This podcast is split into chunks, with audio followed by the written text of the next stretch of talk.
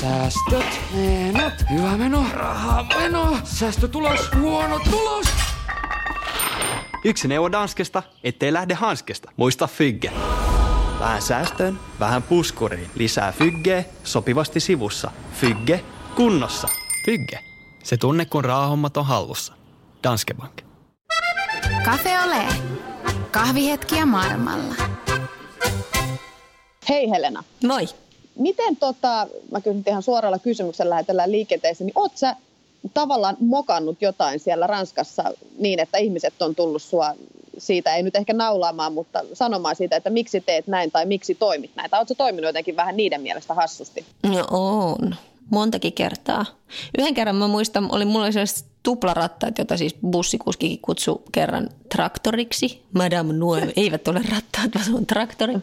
niin tota, semmoiset Suomessa hyvin tyypilliset, jota näkee joka paikassa. Niin, joo, joo, sellaiset rattaat ja sitten niin, niin ulkona sato vettä, niin mä olin laittanut mm, semmoisen niin kuin, suojan siihen päälle, semmoinen sadesuojan, kun me lähdettiin ulos kauppaa joo. lasten kanssa. Niin johan sieltä tuli yksi mummo sanoa, että miten, miten se nyt ottaa täällä ulkona ja lapset voivat tulla kipeäksi, kun ovat. Mm. Mistä mä sanoin, että ne on tuolla alla. Niin se ei se ole oikein ymmärtänyt, kun mä sanoin, että mä oon Suomesta, niin se oli niin kuin se, että okei, mene vaan sitten. sitten se on, sit se on fine. Mulla on ehkä vähän samantyyppinen kokemus kuin tuossa meidän haastateltava, joka nousi tämän, tai niin kuin otsikoihinkin näissä iltalehdessä. Eli, eli, eli mulle kävi niin, että me oltiin tota, ajamassa autolla ja me oltiin siihen tota, parkkerattiin auto kadulle ja huomattiin, että siinä onkin heti pari tuollaista kahvilan tuolia siinä pihalla. Mä ajattelin, että jätetään auto siihen käyntiin ja käydään siinä nopeasti kahvilla. Siis niin, että mä pystyin siitä kahvilan pöydästä koskemaan niin kuin auton oveen. Niin siihen meni ehkä semmoinen niin kuin, mitäs mä sanoisin, puolitoista minuuttia kaksi minuuttia, niin siinä oli tota, paikallinen tämmöinen poliisi sitten parveli heti sen auton niin kuin ympärillä ja kyseli, että mit, mitä nämä huutelet, kenen auto tämä on ja täällä on lapsia autossa ja lapset siis nukku tyytyväisenä takapenkillä, niin mulle kävi tällainen, mutta se onneksi tilanne sitten meni ohi niin kuin hyvin nopeasti, mutta se oli, mä vaan ihmettelin sitä niin kuin niinkin nopeaa toimintaa että siihen tuli välittömästi paikalle ihmisiä. Ja, joo, niin se on muuten jännä. Mulla oli myös kerran silleen, niin kuin, mitä Suomessa pidetään tiedätkö, vaunujen päällä, niitä semmoisia liinoja talvella, kun on kylmä esimerkiksi. Mm. No, no No kerran sitten me oltiin täällä, oli aika viileä joku syyskeli ja me oltiin kahvilassa, ei ravintolassa ja mun lapsi nukkui ja se oli siinä vaunuissa ja tota, sitten oli vetänyt semmoisen liinan vähän niin kuin sen pään työntänyt, se usein veti, laitoi pään sinne liinan alle, niin sitten yksi mummo tuli ja sanoi, että onneksi minä olen täällä paikalla, muuten, muuten tämäkin lapsi olisi menehtynyt. mutta tällaisiin, mutta näihin pitää tottua. Mm. Nämä on tavallaan maassa maan tavalla. Mä luulen, että me ihmetellään, ihmetellään yhtä lailla monia juttuja, mitä tapahtuu Ranskassa, että – lapset, jotka kävelee pikkupalleriinoilla tai leikkii prinsessamekoissa ja näin, niin näitähän aina kummastellaan ja taivastellaan. Kyllä. Tässä niin kuin Jonin seuraavassa niin kuin vierailustamme podcastiin, niin tässä yhdistyy hauskasti niin kuin perua ja omavaraisuutta ja leffaa ja stand-upia, niin tämä on kyllä tota, Tämä oli tämmöinen, kyllä.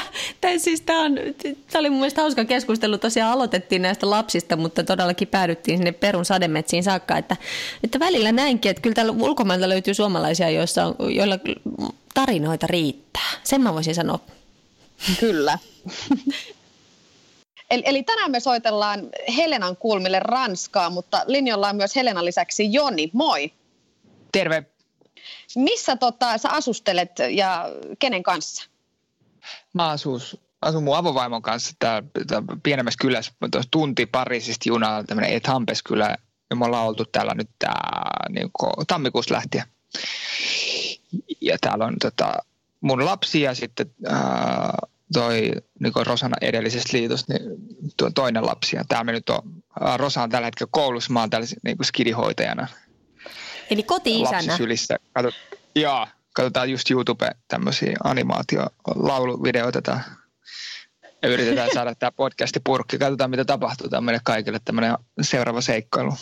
Tämä on, tämä on meille tuttu Lillin kanssa tämä toiminta, kun yritetään Kyllä. seitsemän asiaa yhtä aikaa. Joni, sun koti seikkailut päätyi ihan Suomessa lehtiin saakka. Sä olit kokenut kantapään kautta, että miten ei pidä Ranskassa toimia. Kerro vähän siitä. Niin, no se oli tämä joo. Mä pistin siis Facebookiin vaan sitten tämmöisen, mitä tapahtui.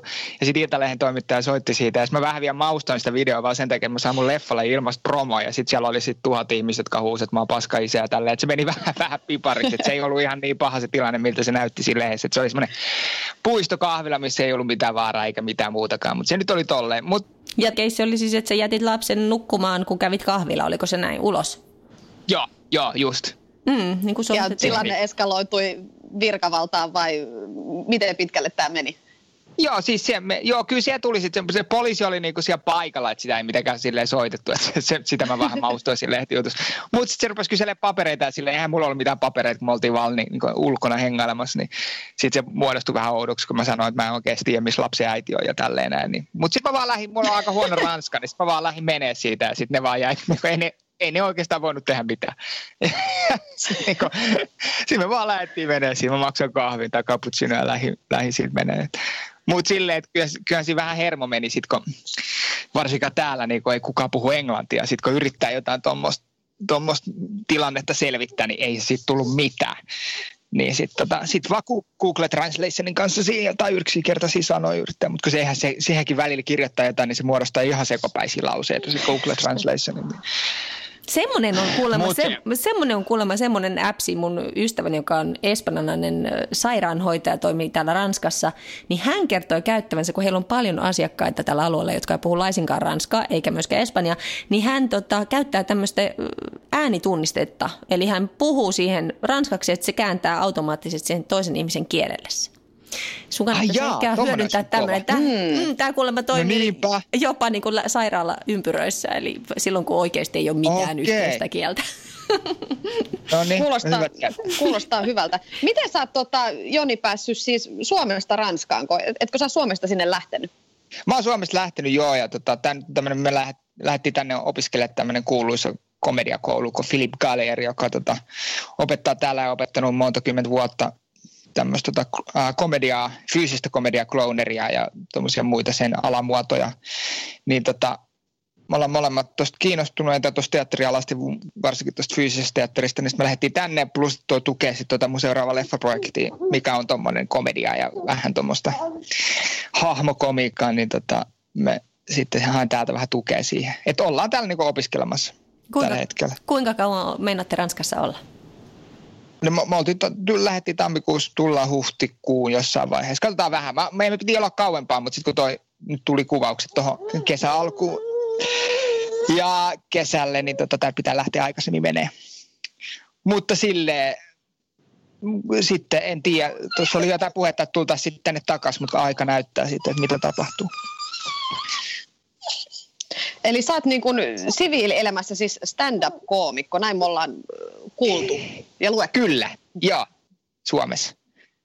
Mitä se käytännössä pitää Vähän sisällään? Mitä kaikkea sä niin teet? No siis mä keikkailen, siis Suomessa enimmäkseen stand-up-klubilla on mä jotain ulkomaillakin keikkoja tehnyt, mutta enimmäkseen niin leipä tulee sieltä Suomesta tällä hetkellä. Eli Suomessa on paljon stand-up-klubeja, mitkä on ravintolan nurkkaan perustettu. Semmoinen klubi, missä usein niin kuin muut koomikot pyytää muita koomikoita esiintyä ja sitten siinä järjestetään, vähän niin kuin joku jatsklubi järjestettäisiin sille ja sitten siellä on yleensä kolme koomikkoa yhdessä illassa ja illan MC eli isäntä ja sitten vedetään semmoinen maksimissaan kaksi tuntia läppää ja sitten lähdetään himaan tämä on niin pähkinänkuvaus, mitä tapahtuu. Nyt kun kuuntelee näitä sun kasvatusmetodikokemuksia Ranskasta, niin luuletko, että näistä tulee seuraavia osia sun, sun showhun? Ky- kyllä voi olla, joo. joo. Ja mä tein myös omaa podcastia, että kyllä mä siellä sitä aina jauhaan, että mitä kaikki on tapahtunut. Ainakin saa podcast-materiaali. Miltä on tuntunut sitten tämmöinen nyt vaihtoehtoinen koti-isän rooli, niin kun, oletko kokenut sen omaksi, niin tämmönen, vai onko se, ollut, onko se ollut miellyttävää, ja miten, miten sä koet, että Ranskassa on se otettu vastaan? Oletko sitä huomannut?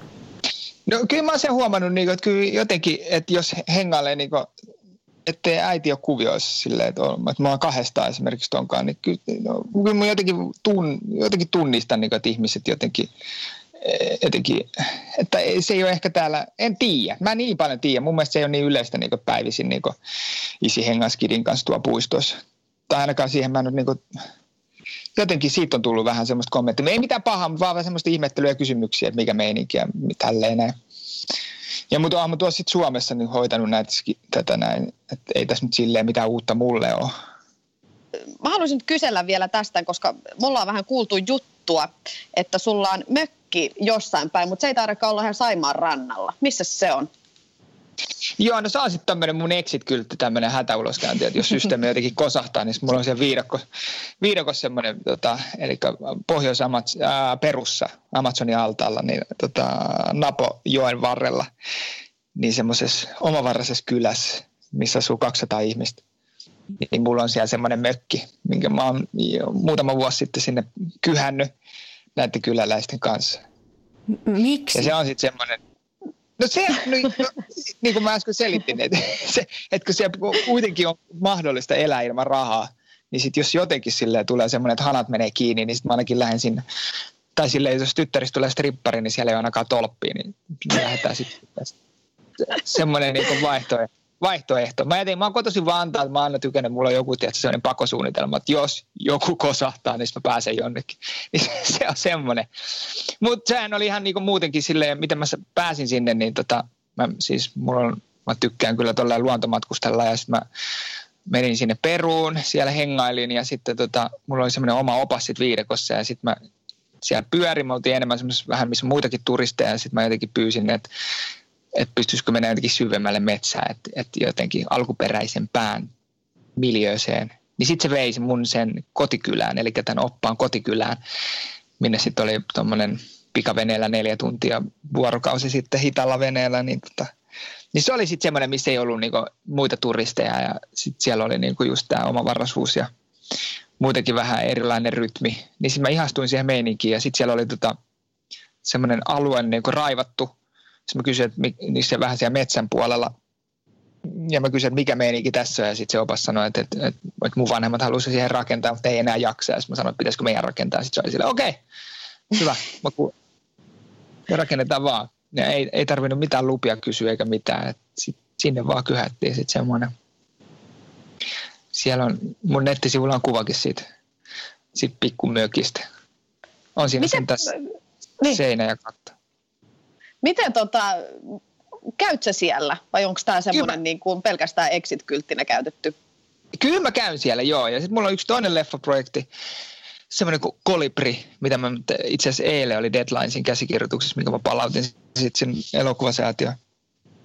Niin, tota, niin, se käsittelee semmoista, että siellä on niinku tämmöinen 15-vuotias teini, mikä siellä on oikeastikin, ja sitten silloin niinku tämmöinen niinku halu päästä niinku sieltä ää, viidakkokylästä pois, niinku opiskelee paremmin tai näin. Ja sitten mä huomasin, että siinä on niinku draaman ainekset, niinku, että, että siellä on niinku täydellinen paratiisi, että siellä on luomuruokaa sataprosenttisesti koko aika eikä niinku mitään hätää, mutta jos sulla on niinku tavoitteet muualla, niin se tuntuu vankilalta. Niin mä halusin jotenkin kirjoittaa sen tytön tarinan niinku silleen, että miten se pääsee Suomeen tai niin kuin, että silloin niin isä Suomessa tämmöinen kadoksissa ollut isä ja, tai isä epäilys ja sitten se pääsee sieltä pois. Mutta niin että tämä sitten on yhdistynyt tämä työ ja tämmöinen unelma aika hienosti tässä nyt ihan viime aikoina. Se kuulostaa tosi mielenkiintoisesti. Toi just mitä sä sanoit siitä, että, se, että, että jos sulla on tavoitteet muualla, niin, niin tota, se tuntuu vankilalta. Nyt kun kuuntelee teidän elämää, te olette siellä Pariisin kupeessa niin kuin kehittämässä omaa uraanne tietenkin ja, ja sitten on, sit sun kuitenkin on mielessä se, että ehkä asiat voisi olla toisinkin. Miten sä niin kuin, Miten sä näet tämän nykymaailman menon? Onko sun mielestä, voisit sä itse kuvitella asuva siellä perussa? Joo, no sinnehän pitäisi paperit hommaa sitten, se on aika monimutkainen juttu, sinne oikeasti muuttaisi, mutta se vaihtoehto on, että menee ilman papereita ja, ja se mahdollisuus siinä on, jos sinne viidakkoon menee, eihän siellä kukaan mitään kysele. Ja tota, no siis se, siis se, se ongelma, niin kuin miten, miten ihmiset jotenkin ihan niin kuin lapsesta asti kasvatetaan, on ajatella, niin kuin, että on jonkun maalainen, jonkun lipun alla ja kaikki urheilu, kaikki tämmöinen, niin kuin, nationalistinen toiminta niin perustuu siihen, että idefintio, identifioidutaan niin johonkin tämmöiseen maahan. Niin mun mielestä se on niin väärä ajatus silleen, että sun, niin koko, koko maapallo pitäisi olla sun koti eikä mikään tämmöinen kuvitteellinen aluevaltaus niin valtiot. Et tietenkin sen, sen oivaltaminen niin kuin, niin kuin ainakin helpottaa semmoista niin pelkoa siitä, niin kuin, että mitä jos voisi asua jossain muualla tai matkustaa enemmän. Mutta miten, sit se, mm. miten se ajatus siitä vankilasta, että sä sanot, että se viidakossa sä voit kokea olevassa myöskin vankilassa, koska siellä se elämä pyörii sen pienen kylän ympärillä, että se ei kuitenkaan riittäisi välttämättä monelle.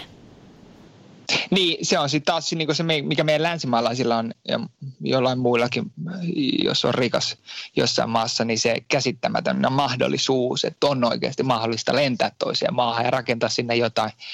Niin miten se tuo, se tuo vastuuta ja sitä, että sitä mun mielestä sitä, että sulla on se mahdollisuus, niin sitä kannattaa kyllä käyttää hyväksi, koska se on nyt annettu ja järjestelmä on tälleen, vaikka se on vähän järjetön, niin mun mielestä se niin kuin melkein jopa velvoittaa niin kuin matkustamaan ja ottaa selville, mitä muualla on.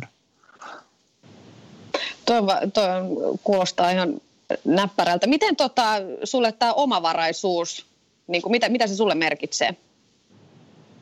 No tietenkin sitä, niin kuin, että kaikki aina puhuu siitä, niin kuin, että se raha on sitten se syy, miksei esimerkiksi muuta jonnekin tai lähde, lähde reissuun.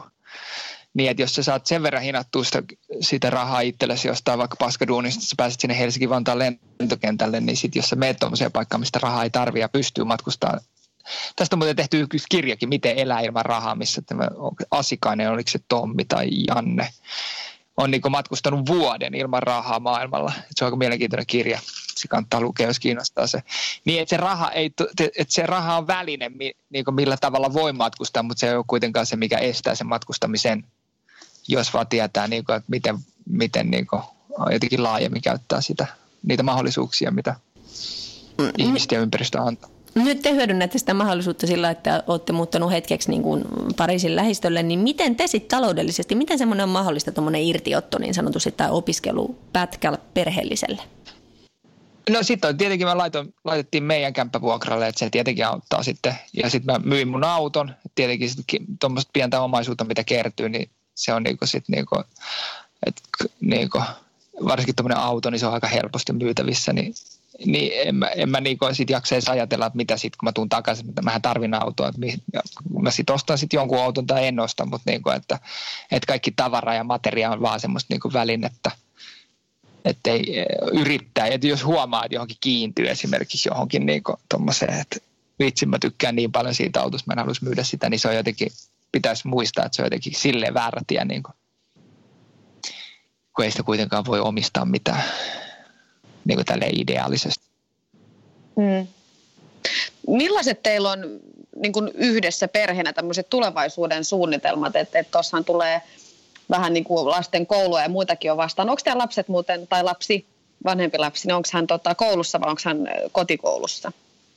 No, tällä hetkellä kotikoulussa, mutta tuolla on, on niin koulussa. Että siellä oma isä asuu sitten Kalliossa, että, että sen varas kikkaillaan nytten.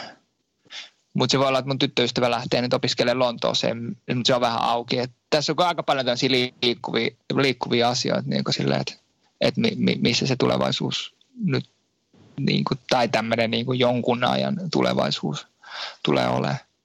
Et ne on sitten vaan kikkaa. Totta kai ne lapset niin vaikeuttaa sitä vähän, mutta sit se on, kaikki on vain järjesteltävissä niin kuin,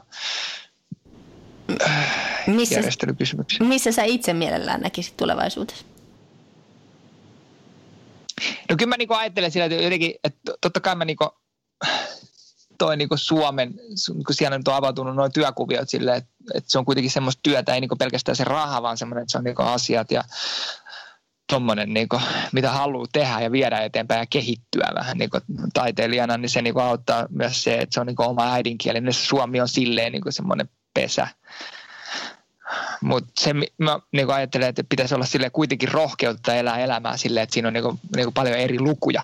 Niin kuin, että et, et jos yksi luku voi olla, niin kuin, että sun nuoruus on ohi, sä löydät jotain, rupeat tekemään sitä ja yksi luku voi olla jotain, no mun tapauksessa, että rupeat tekemään stand-upia, komikkaa, tuommoista luovaa ja sitten, että vi, sitten seuraavan jälkeen, niin se luvun jälkeen voisi olla niin ihan muu luku, mikä voisi olla sitten esimerkiksi se viidakko niin kuin sitten, että, niin kuin, että oikeasti luopuisi ainakin vähäksi aikaa niin kuin kaikesta ja menisi elää sinne vaan sitä metsäelämää. Että, että se, se vaatisi ihan kauheasti rohkeutta, niin kuin silleen, mutta niin kuin, että jos rohkeus tehdä niitä päätöksiä, niin se, se on niin kuin semmoinen kanssa yksi tavoite.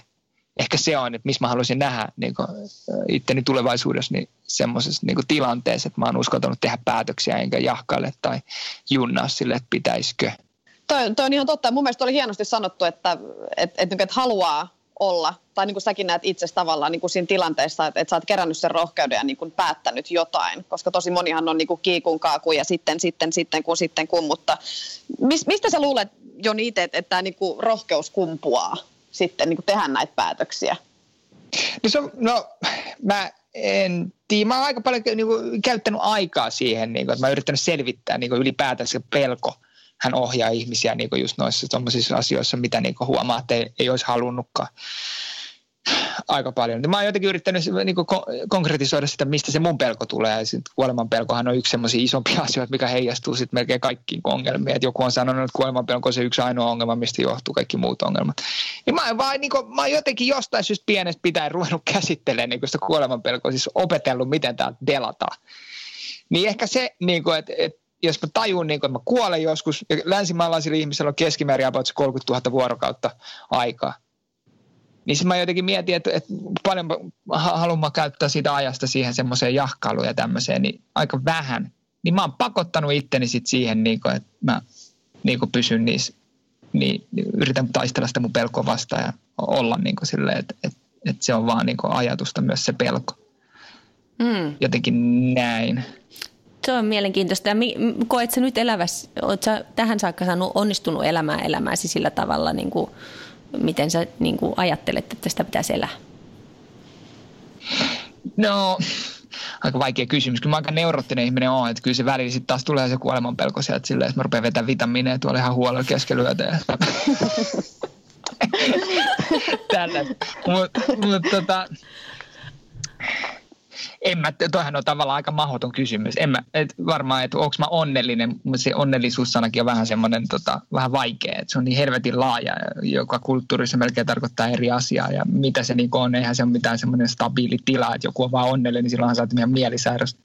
Vaan elämään kuuluu niin ne alamäät ja ylämäät ja joskus niin ahistaa helvetisti ja välillä tuntuu, että tämä kaikki mitä mä tein niin oli niin väärä päätös ja sitten välillä menee paremmin. Et että varmaan semmoinen niin kuin, että jos ajattelee jotain asioita sille ja yrittää saada sen niin puhtaan vastauksen, niin kyllä se pitää käydä sen likatunkion kautta, että ei, niin kuin, että ei, ei mitään hyvää kasva semmoiselle täydelliselle viheriölle, vaan myös semmoiselle mylleretylle maaperälle, mm. missä niin on kaikki ainekset. Mitä tota, mä haluaisin kysyä, tai niin kuin, että, että minkälaisia niin kuin konkreettisia niin kuin neuvoja antaisit ihmisille – tai niin kuin, jotka haluaa esimerkiksi asua just osan aikaa pois Suomesta, tai et, mitkä olisi niin kuin hyvät tietää, jotain neuvoja. Jotka, jotka jahkailee. niin, juurikin näin. No, varmaan niin kuin ylipäätänsä niin kuin ottaa ihan konkreettisesti selville, paljon se oikeasti tarvisi sitä rahaa. Niin kuin, että raha nyt on se väline, millä tässä eletään, niin se, se pitäisi niin kuin jotenkin hoitaa niin kuin silleen, niin kuin, että sit sä et tarvitse niin kuin, niin kuin vuodeksi sitä rahaa, mutta niin kuin vähäksi aikaa, niin kuin, että sopeudut. Sanotaan, että kolme kuukautta menee, niin ihminen sopeutuu täysin uuteen ympäristöön, niin kuin vaikka olisit koditon. Niin kuin, että, ja sitten kun sä oot Suomesta, käsittääkseni suomalaiset puhuu, kuuntelee tätä, kun me puhutaan suomea, niin silleen, että sulla on kuitenkin aika helvetin helppo niin kuin tulla takaisin. Niin kuin, että mitä sitten? Sitten vaan tuu takaisin, jos tuntuu, niin kuin, että ei tämä niin pidempi matkustaminen toiminut tai jotenkin jotain meni vikaa niin kuin, että Suomi, Suomi on siinä mielessä niin käsittämättömän hieno maa, että kun me ollaan niin pieni, niin se myös niin kuin vähän pakottaa liikkeelle. Ja Helsinki-Vantaa äänestetty monta kertaa niin kuin maailman helpoimmaksi lentokentäksi, sille, että tyhmempikin pääsee sieltä veke. Ja sitten kuitenkin aika helvetit hyvä tukiverkosto, niin kuin se, että jos niin kuin tulee ihan köyhänä takaisin, niin sut otetaan niin kuin vastaan aika niin kuin positiivisesti. Niin silleen, niin kuin, että et, et no tajuu, niin sit niin kuin, miksei vaan sit vaan lähe.